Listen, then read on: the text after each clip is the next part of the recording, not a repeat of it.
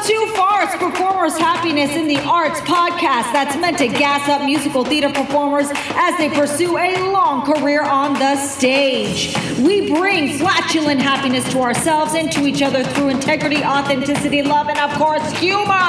All guests on this podcast are out to help musical theater performers, and while we do it, ah, we may laugh at the simple things like the word penis. Penis. penis.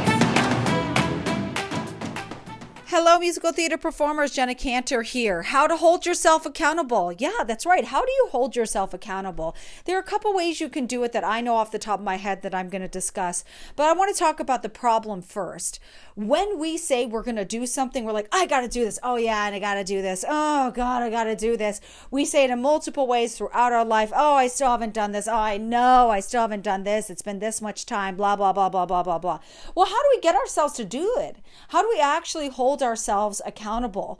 Well, I, I may have spoken about this in a different podcast episode. First of all, I'm very big on creating a list of six things, six things per day that you need to do. It can even include personal stuff, it can include making the bed. If right now you're just kind of going through some stuff and making the bed is great for you, love it. So write down those six things, okay? And then you can start including it in that list of six. It can't be something that's impossible when you include it in your list of daily six things that you do, like I'm going to create make a whole website. What? That does not happen overnight unless you like professionally make websites and stuff. I'm one of those people, but like I could totally make a, a killer website in a day. But like that's neither here or there because I don't expect that of everyone to have that skill.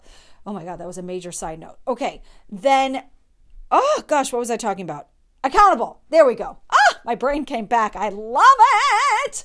Okay, so holding yourself accountable tell you can do an accountability buddy okay? Let's talk about the plus side you have that camaraderie with someone someone else is striving for someone something too. Uh, it can keep you both motivated and and just have kind of somebody to celebrate the ups and be there for you with the downs and your actions and moving forward.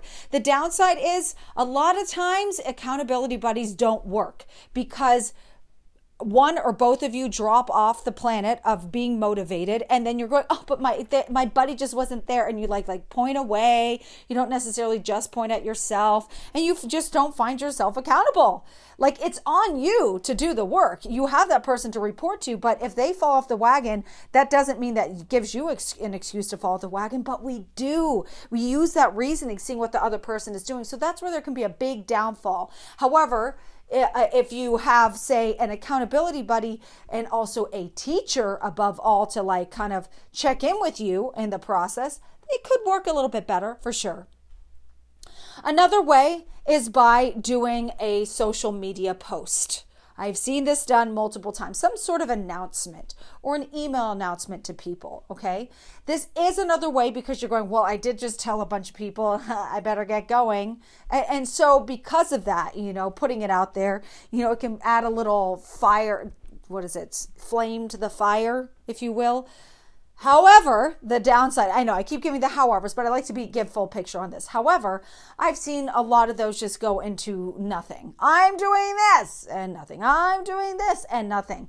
So it's really the action plans after it, you know, along with putting this out there to keep you accountable that are a big big deal. A third way, and this is just going to be my final final suggestion, and I don't know it existing unless you created it, but it's creating a community creating a community of people don't make it too big. Oh my god can't have it too large. Community of people where you meet for something. I don't know what it is that you're meeting on. It could even be a freaking book club okay?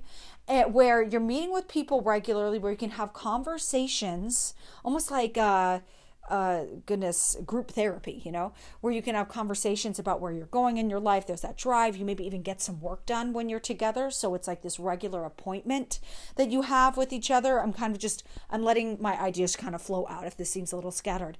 But with this group, is where you can go through your ups and downs, but still see how you are moving forward. Take those leaps forward more, maybe at some times, and maybe slow down at other times, because that's life. Life does happen.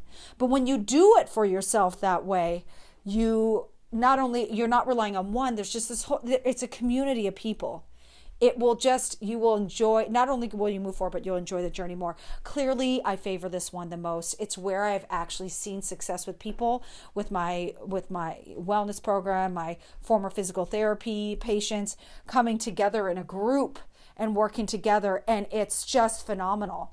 The the it makes a difference with other people it makes a huge huge difference with other people. I can't say enough nice and wonderful and loving things about it. Doing it with pe- more people. Ugh. It's like butter, I tell you. I love it so much. So that's what I would suggest. That's what I would suggest.